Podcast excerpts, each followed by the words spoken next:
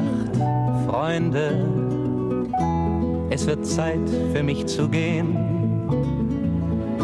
Was ich noch zu sagen hätte, dauert eine Zigarette und ein letztes Glas im Stehen.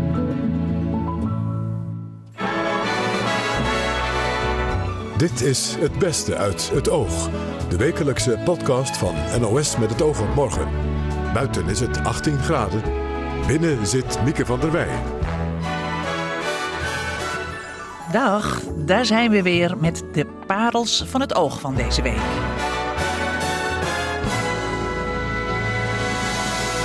Zo was de eerste Europeaan die 50 jaar geleden een stamceloperatie onderging te gast. Destijds een enorm risico en zijn leven lang blijft hij er problemen van ondervinden. Naarmate ik ouder werd, uh, nam ook mijn, uh, mijn afweersysteem, uh, liet het eigenlijk een beetje afweten. Hoe het nu met hem gaat, hoort u zo. En bent u het hier ook mee eens? Nederland zit onderhand wel vol. Uh, nee, het gaat niet waar u denkt dat het over gaat, maar over roofvogels. Ze blijken namelijk jaarlijks duizenden postduiven te vermoorden in Nederland. Straks meer daarover. En er is een nieuwe biografie van Willem van Oranje verschenen. Daarin komen we veel te weten over zijn dagelijks leven. Bijvoorbeeld dat hij van tennissen hield. Maar eerst het gesprek van deze week, de asieldiscussie. Die is in Europa weer opgeleid door de nieuwe populistische regering in Italië en de regeringscrisis in Duitsland. EU-president Tusk wil nu dat migranten niet langer in Europa, maar in kampen buiten Europa worden opgevangen. Zoals in Egypte, Tunesië en Albanië. Maar zitten die landen daar zelf wel op te wachten? Marcia Luiten besprak het met journalist Vincent van Gerven Oei, journalist bij een Albanië nieuwssite Exit, en Rena Netjes, kenner van Noord-Afrika.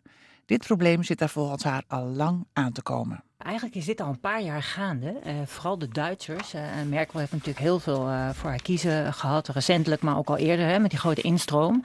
De Duitsers zijn naarstig op zoek, de hele EU, maar de Duitsers ook zeker, naar een oplossing. En vorig jaar was Merkel in Tunesië en in Cairo. En ehm, haar minister van Binnenlandse Zaken was al vooruit gereisd en probeerde deals te sluiten. Maar het lukte niet zo erg. Nou, nou is het Um, Tunesië, uh, die heel duidelijk heeft gezegd, ook in Duitse media vorig jaar. Sorry, maar we hebben al een paar honderdduizend uh, vluchtelingen uit Libië sinds de oorlog. We hebben terugkerende Tunesiëgangers uit Syrië. Onze economie uh, is niet goed. Wij kunnen er niet een probleem bij hebben, namelijk allemaal kampen ingericht, wat allemaal weer mensensmokkelaars zal aantrekken. Ja, het geld is heel aantrekkelijk, maar qua veiligheid kunnen wij, schatten wij in, kunnen wij dit niet aan. En als ik met mensenrechtenactivisten, bijvoorbeeld van Human Rights Watch, spreek in Tunesië, die zeggen van ja, eigenlijk of het hele of de hele politieke veld, hè, van welke partij dan ook, uh, denkt men er zo over, ziet men dat niet zitten. En, en, de, en de bevolking ook zeker niet. En wat Egypte betreft. Uh, uh, dat was eigenlijk wel hilarisch. Misschien wel leuk om te vertellen. Um, vorig jaar was Merkel dus um, uh, in Egypte en hield een persconferentie samen met de president Sisi. En Sisi zei in die persconferentie: uh, er zijn 5 miljoen vluchtelingen die op het punt staan om naar Europa te gaan. En Merkel herhaalde dat. En ze is daarna gelijk op het vingers getikt door NGO's en zo. Dat is helemaal niet waar. Um, als je kijkt naar het aantal Syriërs, is dat ongeveer 120.000. Het aantal loopt ook af, want Syriërs voelen zich ook niet helemaal welkom in Egypte. En dus dat wordt steeds minder. Maar uh, hij overdrijft. die Sisi dat? Ja, hij overdrijft dat, want hij wil die, dat grote, die miljarden die uh, Erdogan, die, die Turkije heeft gehad, wil hij ook wel hebben. Hè? Dat, waarschijnlijk daarom probeert hij toch een boel een beetje te, te, te bedotten en angst aan te jagen. Uh, hij maar krijgt... ook als dat betekent dat er vluchtelingen op zee worden opgehaald en naar Egypte worden gebracht? Uh, ik denk dat, hij, dat ze heel veel geld uh, vragen. Tot nu toe heeft Duitsland dat altijd geweigerd om heel veel geld aan Egypte te geven. Ze krijgen wel iets. En ze houden ook wel wat bootjes tegen. Uh, Duitsland traint nu trouwens ook grenspolitie van Egypte. Maar die schieten ook weer gewoon op burgers en Bedouinen en zo. Dus, dus Duitsland komt er ook alweer wat van terug. Um, um, ik uh, denk dat Egypte heel veel geld wil. En tot nu toe krijgen ze dat uit Saoedi-Arabië en Emiraten en zo. Uh, om, uh, om Sisi aan de macht te houden. Dus zij hebben het ook niet echt nodig. Ik denk dat ze gewoon iets heel groots ervoor terug willen. Ja. Daar komt het op neer. en dat wil Duitsland tot nu toe niet, niet geven. Ja, Vincent van Gerbe-Oei, jij werkt voor een Albanese nieuwssite. Heeft Albanië wel oren naar dat voorstel van Tusk? Nou, het, het is zo dat al de laatste tijd ehm, de minister-president Rama, die, is, die was recentelijk op bezoek bij de Oostenrijkse kanselier Koerts. Die heeft toen ook al voorgesteld van, goh, wij kunnen wel zo'n kamp uh, huisvesten. En waarom willen ze dat zo graag? Um, nou, de, de, de, de motivaties van Albanië zijn denk ik ook op een ander vlak. Um, aan de ene kant uh, kampt de Rama-regering met een uh, legitimiteitscrisis. de minister van Binnenlandse Zaken zelf is, is betrokken bij een, een schandaal met, van zijn broer, die een, een, een in Italië voordeelde drugshandelaar is. Uh, aan de ene kant en aan de andere kant uh, is op dit moment uh, Albanië zeer naars op zoek naar een opening om dus EU-toetredingsonderhandelingen te beginnen. En daar zou eind deze maand bij de European Council Summit over worden gesproken. Dat lijkt intussen wat minder waarschijnlijk. Um, maar ik denk dat zij een soort van als een soort van last minute diplomatiepoging proberen te bewerkstelligen dat in ruil voor zo'n kamp. Ja kunnen we dan die uh, onderhandelingen openen. Ja, dus de regering hoopt hier euro's mee te verzamelen, hè, bonuspunten ja, dus, om uh, meer te kunnen onderhandelen. Maar René Netjes, in hoeverre is dit, deze deal heel anders dan die Turkije-deal? Uh, nou, de, Turkije heeft natuurlijk, ik weet even niet de laatste stand van zaken, maar volgens mij 3,5 miljoen uh, Syriërs. En dan hebben we nog Irakezen en dan hebben we nog uh, Afghanen. Als je in sommige wijken van Istanbul rondloopt, dan lijkt het haast alleen maar vluchtelingen. Ik was in maart. Um, trouwens, Tunesië en Egypte kijken ook naar Europa of zij, um, vooral Egypte dan, hè, dat misschien nog iets meer openstaan, um, naar wat. Uh, Europa doet met Turkije. Europa houdt niet alle afspraken zelf. Hè? Dus daar wordt ook kritisch naar gekeken. En uh, ja, wat ik net al zei voor Egypte, ze hebben er gewoon heel veel geld wat, wat Europa tot nu toe niet wil geven. Um, en hoe maar, is maar, nu die samenwerking tussen Egypte en de EU? Is die goed? Ja, die, wordt, die is wel, wordt wel steeds beter. Want Europa blijft het proberen. Trouwens met Tunesië ook. Tunesië uh, wordt onder druk gezet. Maar je hebt natuurlijk ook wat anders nog. in het geval van Egypte. Um, er zijn ook heel veel mensen die nu vluchten voor, voor, voor de militaire dictatuur uit Egypte. Bijvoorbeeld in Istanbul zelf zitten al 10.000 gevluchte Egyptenaren. En als jij dan zo'n schip uh, naar Egypte terugbrengt, dan gaat het wel een beetje tegen het internationaal uh, recht van. Ja. Egypte zal nooit toestaan uh, dat, dat die asiel uh, aan kunnen vragen. Ja. Um, Vincent, um, hoe is dat met Albanië? Um, is de rest van de EU ook heel grappig op meer samenwerking met Albanië? Nou ja, de, de, de onderliggende ironie van deze situatie natuurlijk is dat Albanese een enorm groot deel van asielzoekers en illegale immigranten in Europa, in de Europese Unie zijn geweest over de afgelopen jaren en ook dat sterk is toegenomen. dus als het gaat over we willen wel asielzoekers opnemen, dan gaat het ook voornamelijk, nou toch zeker 20% om Albanese zelf. Um, en het probleem is een beetje dat, dat de EU nooit in staat is geweest om dat eigenlijk goed aan de orde te stellen. Um, daar is altijd een beetje overheen gekoken, ook vooral door de EU-ambassade in, in Albanië, die er nooit iets over heeft gezegd. En um, ik, ik vermoed dat, dat dat de regering denkt van oké, okay, hier komen we nog een keer mee weg. Ja. Um, wat is jullie inschatting? Uh, in welk land komen uiteindelijk die vluchtelingen terecht? Nou, ik vrees uh, dat het toch een, een merendeel uh, naar Libië gewoon terug wordt gestuurd. En waar verschrikkelijke detentiecentra zijn. De komende week komen de EU-regeringsleiders bij elkaar om de plannen van Tusk te bespreken. Duivenmelkers zijn woest. Waarom? De onnatuurlijke hoeveelheid roofvogels in Nederland. De roofzuchtige valken, sperwers en havikken vermoorden jaarlijks duizenden postduiven.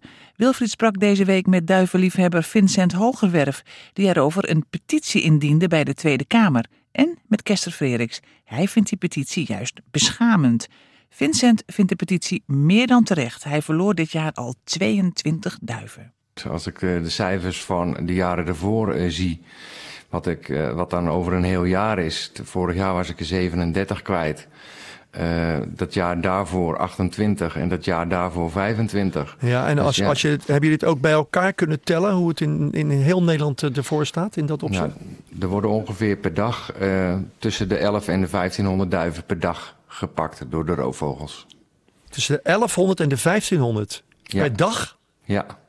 En dat, maar dat, dat, dat zijn postduiven of zijn dat ook gewoon duiven op de dam? Nee, dat zijn de postduiven. Dus dat zijn, uh, zijn slachtoffers waar de duivenliefhebbers van gezien hebben dat ze door een roofvogel gepakt worden. Oké. Okay. Uh, uh, Kester, Frederiks, dat, zijn die, die roofvogels waar jij met mij hoor, moet ik zeggen, vind mooie dieren ook, maar zo van houdt, zijn dat zo, zulke beruchte duiveneters, duivenslachters? Nou, nou ja, kijk, het stapelvoedsel van de, van de slechtvalk is de duif. Van de sperwer wordt dat ten zeerste betwist. Alleen de vrouwtjesperwer is in staat om een grote duif te pakken, een postduif. En de havik is een bosvogel, dus dat moet meevallen. Maar mijn grote bezwaar tegen deze nogal, uh, ja, ik vind een beschamende petitie die aangeboden is, is dat roofvogels uh, krijgen door de eeuwen heen zijn ze verdelgd en vernietigd en bejaagd. En nu door de duivenmelkers ook weer, waardoor je misschien nog wel toestanden krijgt dat mensen het recht in eigen handen gaan nemen. En het grote punt is natuurlijk dat. Wat bedoel je daarmee? Nou ja, dat ze misschien een jager inhuren. En, uh, om de roofvogel af te schieten. Om roofvogels af te schieten. De buizerd wordt uh, beschuldigd van uh, het verdwijnen van de kieviet en de gutto's. als de wolf komt, komen de schapenboeren in opstand. Dus zo gauw er iets wilds in de wereld is, ja. hoewel we van de wilde natuur houden, komen de mensen met de getemde vogels of dieren in opstand. En mijn grote bezwaar is eigenlijk wel dat ik ben vroeger duivenmelker geweest hè, in mijn uh, jeugdjaren. En duivensport is nu gemengd en verbonden met een gigantische geldwinnerij. Er zit echt miljoenen worden verdiend aan het vliegen met duiven. Duiven worden in auto's ver weggebracht. Barcelona, Bordeaux, Périgueux, Châteauroux. En die vliegen terug. Ja. Die zijn eerst drie, vier dagen in een gesloten auto geweest met zijn duizenden, mm -hmm. honderden. Dat wordt ook wel goed gedaan, dat begrijp ik. Ja. Die vliegen terug. Ja, die vliegen in hun eentje terug, makkelijke prooi, vaak uitgeput als ze hier aankomen. Ja, dan is het toch begrijpelijk dat ze door een roofdier die selecteert op en die ziet dat een duif zwak is, die denkt zwak is. Ik ga, ik ga even aan Vincent ja, uh, vragen om ja. een reactie. Vincent, jouw reactie hierop? Nou, uh, laat ik even vooropstellen dat ik uh, ook een uh, groot liefhebber ben van de natuur en van de roofvogels. Ik vind het echt geweldige vogels. de havik, slechtvalken, de buizerds, de sperwers, ja, maar... noem ze maar op. en ik, ik, vind, ik vind het echt prachtige vogels. Alleen wat ik wel vind, is dat, dat de natuur op zijn, zichzelf moet kunnen reguleren. En wat we nu zien, is dat er een bepaalde populatie roofvogels, lees de slechtvalk, kunstmatig, explosief ja, groeit door menselijke inbreng. En wij zijn van mening dat dat als je echt een natuurliefhebber bent, dat je dat de natuur, aan de natuur zelf moet overlaten. En, de, en zo'n slechtvalk een eigen nest moet kunnen bouwen. Kester? De slechtvalk is een predator. En predatoren, roofdieren, zijn er om het ecologisch evenwicht in stand te houden. Dat is een volkomen natuurlijk proces. Dus dat die slechtvalken hier zijn en inderdaad er zijn broedkasten geplaatst om die slechtvalken terug te krijgen in Nederland, om populaties van te grote duivenaantallen in steden bijvoorbeeld, in Amsterdam Mhm. op de ABN AMRO-toren, daar broeden slechtvalken, ook in het wild, dus niet alleen in de kast. En ja, die zijn echt nodig voor het ecologisch evenwicht. Dus als je zegt, laat de natuur zijn gang gaan, dan hoort er ook bij dat ze de duiven pakken, de postduiven of Ja. de, de, de stadsduiven. Maar Vincent, als jij nu steeds maar spreekt over het, het, het ingrijpen van de mens, waardoor er meer roofvogels komen, hè, die uitgezet worden of wat dan ook. Die postduif is toch ook een, een bijna verzonnen project van de mens? Die zegt we gaan duiven heen en weer laten vliegen van Dax of Orléans naar, eh, naar, naar Nederland en daar, daar maken we een wedstrijdje mee. Daar doen we een spel mee. Dat Ja. klopt dan toch ook niet helemaal als je, het, als, je, als je zo puur natuur wilt zijn? Nee, maar welke sport met dieren is er dan wel puur natuur? Ja, ik geef daar geen antwoord op. Nee, Maar precies. dat, dat, dat, Kijk, dat zegt we- wel iets dat je ook de hand in eigen boezem zou moeten Nee, steken. En de, de geleden ellende ook aan jezelf te, te, te danken hebt. Kijk, wij, wij beseffen dat als we onze roofvogels loslaten, mee laten doen op, op, op vluchten, dat ze gevaar lopen. En dat, dat is op zich ook helemaal niet erg. Het mhm. enige wat we wel zien en constateren, en dat zijn ook feiten, dat, uh, bepaal, dat een, een bepaalde populatie uh, gewoon heel erg snel groeit. En, en als we nu kijken, in de jaren negentig was de slechtvalk nog tien slechtparen groot. Uh, slechtvalkenparen groot. Nu zijn er meer dan 300. Ja, dan zit Nederland onderhand wel vol. Ja, wat is, nu, wat is nu de oplossing? Laten we eens kijken of we die nog kunnen vinden in de laatste minuut. Kester, wat is de oplossing voor dit probleem? Nou, ik zie niet in dat de slechtvalk zo'n grote bedreiging is. Die gaat uiteindelijk zichzelf ook wel weer. Uh, het heeft even andere, tijd nodig, maar het reguleert zich wel. België en Duitsland. Het gaat even ten koste van een paar postduiven, maar het komt goed. Het komt goed, ja. En uh, Vincent, wat is jouw oplossing? Nou, volgens mij is, uh, is, is de oplossing uh, in ieder geval een, uh, dat, dat er geen nieuwe nestkasten meer geplaatst wordt. dat de natuur inderdaad zijn natuur kan laten gaan. dat de lege nestkasten die er zijn, dat er die weggehaald worden. En ja, dat er in ieder geval een, een, verbod komt op het uitzetten van gefokte sperwers, haviken en slechtvalken. wordt volgens de werkgroepen niet gedaan. Nou, ik woon zelf vlak bij Volkel. Ik heb er bijna naast gestaan dat er gewoon uh, drie haviken, vier haviken losgelaten worden. Om het, de vogelstand daar naar beneden te brengen in verband met de veiligheid van de vliegtuigen. Hm. Ja, weet je, dat willen wij. En, uh, en we beseffen ook dat als we uh, dat morgen doen, dat het probleem niet opgelost is. Maar we zijn er dan wel van overtuigd dat de natuur de natuur kan zijn, dat ze zelf kan reguleren. En uiteindelijk, zeg maar, eh, de postduivensport in ieder geval gehandhaafd kan blijven. Nou, want op deze manier gaat het niet lukken. we gaan het zien, Vincent. Misschien de TU Delft nog eens of ze een heel dun stalen jasje kunnen maken voor al die postduiven. Dan vliegen ze moeiteloos door het land heen. Ik dank jullie wel, Vincent eh, Hoogwerf en Kester Freriks. Tja, de mens en de natuur op dat kleine stukje land dat Nederland is. Het zal nog veel discussies opleveren. NOS met het oog op morgen presenteert de stemming van Vuddings en Van Wezel. Het is een godsdienstoorlog, dus dit kan nog jaren doorgaan. Dat maakt het ook wel ontzettend leuk, Max. De best ingevoerde podcast van het Binnenhof. Het was zijn idee. Nog voordat Mark Rutte het vond, vond uh, Simon Buma dat al. Dit is nieuws. Met Joost Vullings. Toen dacht ik, eigenlijk is hij er super geschikt voor. En Max van Wezel. Ja, je kunt nu al een beetje voorspellen dat de slachtoffers van het derde kabinet Rutte D66 en het CDA zijn. Met de persoon van de week. Ik doe dat met spijt in maat. En het laatste woord. Nou, het was alsof we nooit zijn weg geweest, joh. Ja, zo, zo voelde het zeker. Iedere vrijdag een nieuwe aflevering. Mis hem niet. Ja, mis hem niet. Joost en Max zijn er weer. Downloaden die podcast. Een bijzondere gast schoof deze week aan bij Lucella, Johan Marijt. Die was 50 jaar geleden de eerste die in Europa een succesvolle stamceltransplantatie onderging. Ook Arjan Lancaster, hoogleraar kindergeneeskunde en stamceltransplantatie bij kinderziekenhuis LUMC in Leiden, schoof aan.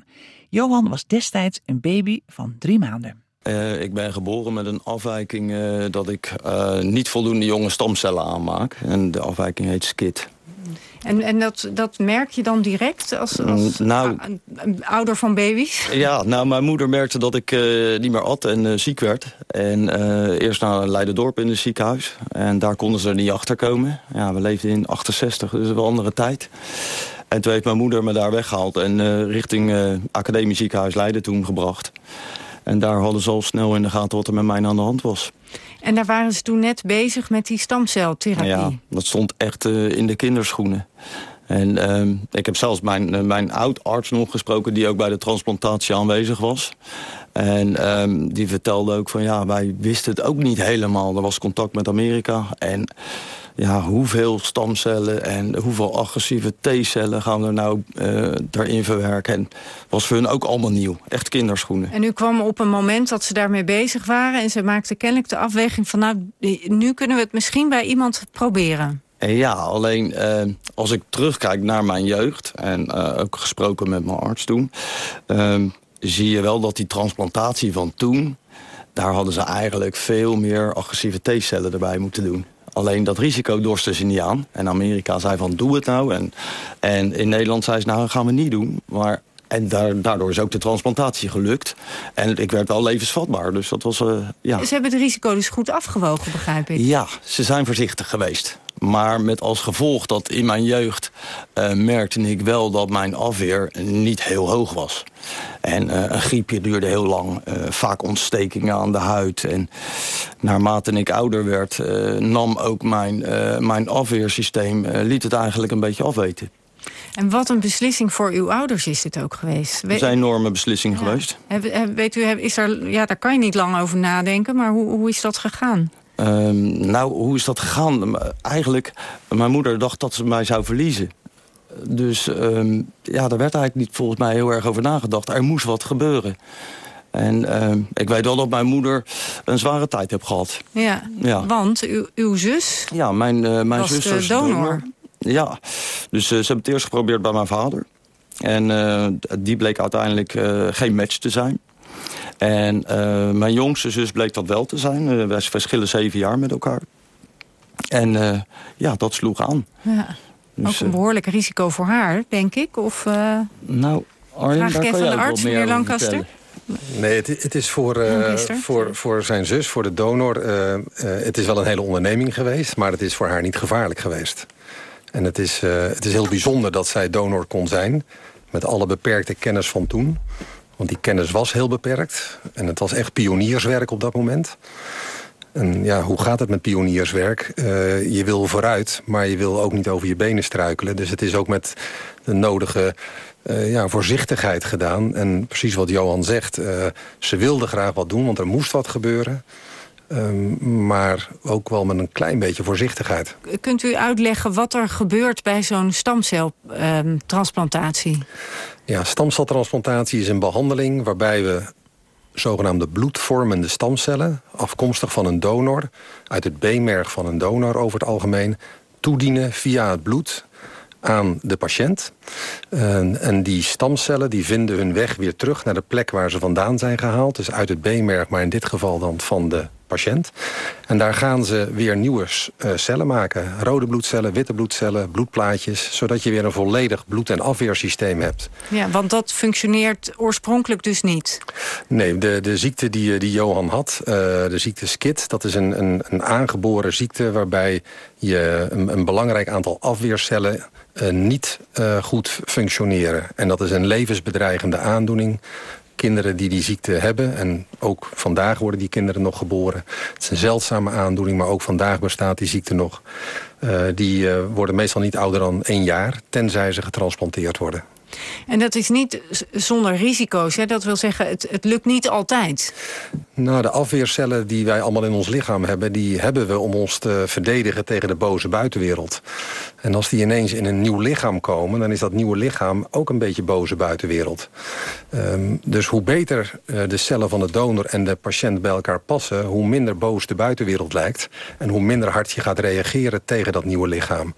Maar ja, 50 jaar geleden, met alle beperkte middelen die ze toen hadden... het was echt een groot avontuur waar ze aan begonnen. Want uh, moest u uh, na die ingreep, was u lang in quarantaine? Of wat, heeft u gehoord wat, wat dan daarna gebeurt? Ja, ik kwam uh, na negen maanden uit het ziekenhuis pas. Dat gaat tegenwoordig ook een stuk sneller.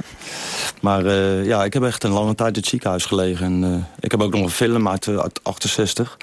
En, en dan zie je ook hoe primitief dat allemaal is nog.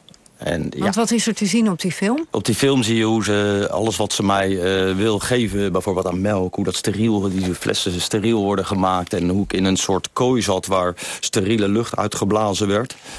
Uh, ja, dus eigenlijk heel primitief. Ja. Nog. Heeft u nog last van, van uh, mindere weerstand? Ja, ja, dat wel. Dus, want zoals ik al zei, vanaf mijn dertigste begon het ook echt te dalen. En toen kwam ik op een kritische fase aan dat er weer wat moest gebeuren. Toen is mijn, zus, uh, mijn jongste zus wederom weer donor geweest. We hebben een, een behoorlijke dosis uh, jonge stamcellen weer toegediend. En na anderhalf jaar sloeg dat, uh, sloeg dat aan. En ja. dat is eigenlijk heel goed gegaan. Maar als je nou kijkt hoe ik zit ten opzichte van een gezond persoon, hè, om maar te zeggen. Ja, dan mis ik nog wel een stuk hoor. Ja. Dus ja, dat merk ik.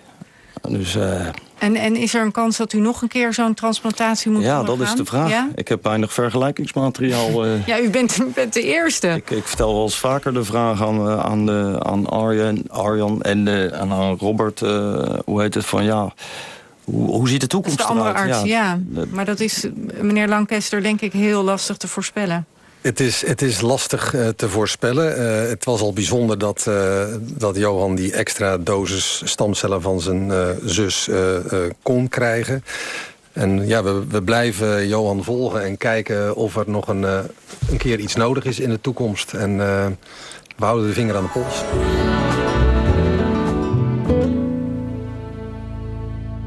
En dan sprak ik zondag met Hans Renders, die het in zijn maandelijkse rubriek had over een nieuwe biografie van Willem van Oranje.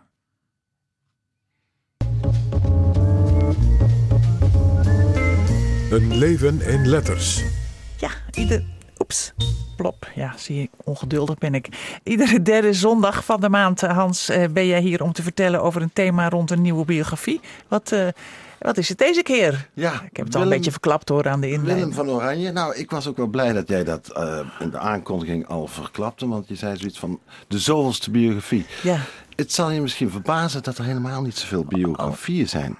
Er zijn, dat heb ik zelf niet berekend hoor, maar er zijn ongeveer 1400 publicaties in boekvorm die iets met Willem van Oranje te maken hebben. Verreweg de meeste natuurlijk gaan over de opstand. Vanaf de 19e eeuw noemen wij dat de 80-jarige oorlog. Maar er is iets geks met de biografie rondom Willem van Oranje. Laat ik eerst even zeggen, er is nu een biografie verschenen. Laat ik dat als aanleiding nemen van Ronald de Graaf. En die heet De Prins Willem van Oranje. En die is verschenen bij een uitgeverij die mij helemaal niks zei. Carmijn. En ik vind die titel als interessant. Dat doet toch een beetje denken aan Machiavelli, Il, il Principe, dictator. En dan zitten we meteen... Nou ja, Hans, ik zie dus een cover met een zwarte, een, een, geen gezicht. Ja, de, de, eh, man heeft geen gezicht. Nou, dat, dat, dat is een aardige samenvatting van de historiografie oh. tot nu toe. Maar deze Ronald de Graaf doet daar wel iets mee. Verreweg de meeste biografieën van Willem van Oranje, of deelbiografie of aspecten van de biografie, gaan altijd over: was hij nou wel uh, goed voor de, voor, voor de protestanten? Was het niet eigenlijk een soort overloop? Want je weet, Willem is Luthers opgevoed en toen werd hij katholiek. En in uh, 1574 werd hij weer uh, katholiek. Dus daar is van alles eh, mee. was het niet een dictator? Kijk, ik kom oorspronkelijk uit de generaliteitslanden, vergeet dat niet. En er zijn toch behoorlijk wat, vooral in de 19e eeuw behoorlijk wat historici die zeggen: ja, vrijheidsstrijder, vader des vaderlands, niks ervan. Multatuli zei: het was gewoon een gemene, lafhartige avonturier die het platteland opofferde aan de grote steden. Dat is een opvatting. Nou, er zijn een heleboel opvattingen. En deze cover inderdaad, waar die dan op staat met die uh, kraag, die, die kraag en een zwart hoofd. Dat is eigenlijk, is dat, zo vat ik dat dan op, een bescheiden cover. Want deze Ronald de Graaf heeft, voor zover ik dat kan overzien, voor het eerst geprobeerd tenminste om die Willem ook een beetje persoonlijk te maken. En dat is hem gelukt omdat hij, geloof het of niet, een correspondentie heeft gevonden die nog nooit iemand heeft gebruikt. Hoe is het mogelijk? Hoe is het mogelijk? Dat, dat, dat zei ik nou ook precies. Nou ja, klopt dat wel? Ja, klopt dat wel. Kijk, je moet ook een klein beetje uh, vertrouwen hebben in de instituties. Hè? Uh, dus dit zijn geen alternatieve feiten.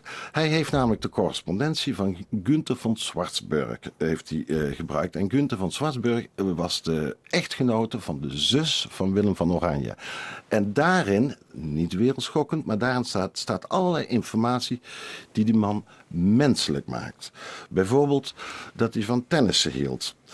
Uh, dat Stond dat toen al? Ja, dat, dat, is, dat moeten we niet te lang over doorgaan. Hoewel de verleiding groot is. Want hij liet een tennisbaan aanleggen. En ongeveer tot 1540 werd er met de hand gewoon met een bal gegooid. Maar omdat ze in Nederland, het enige land ter wereld, wisten hoe ze hout moesten buigen. Uh, werden er ook tennisrackets gebouwd. Raketten werden die toen nog gewoon uh, genoemd. Dus hij is, ik wil nou niet zeggen dat hij de uitvinder van de tennisracket is, maar dat is toch een, ah, een kant die wij niet kenden. Hij hield bijvoorbeeld uh, heel erg, hij had ook twee uh, valkeniers in dienst. vervolgens, wat ik nou nooit ergens heb gelezen, hij hield van het Brusselse nachtleven. Nou ga jij natuurlijk vragen, wat hield dat dan in? Ja, dat weet ik niet, maar dat weet Ronald de Graaf ook niet. Maar dat staat wel in die brieven.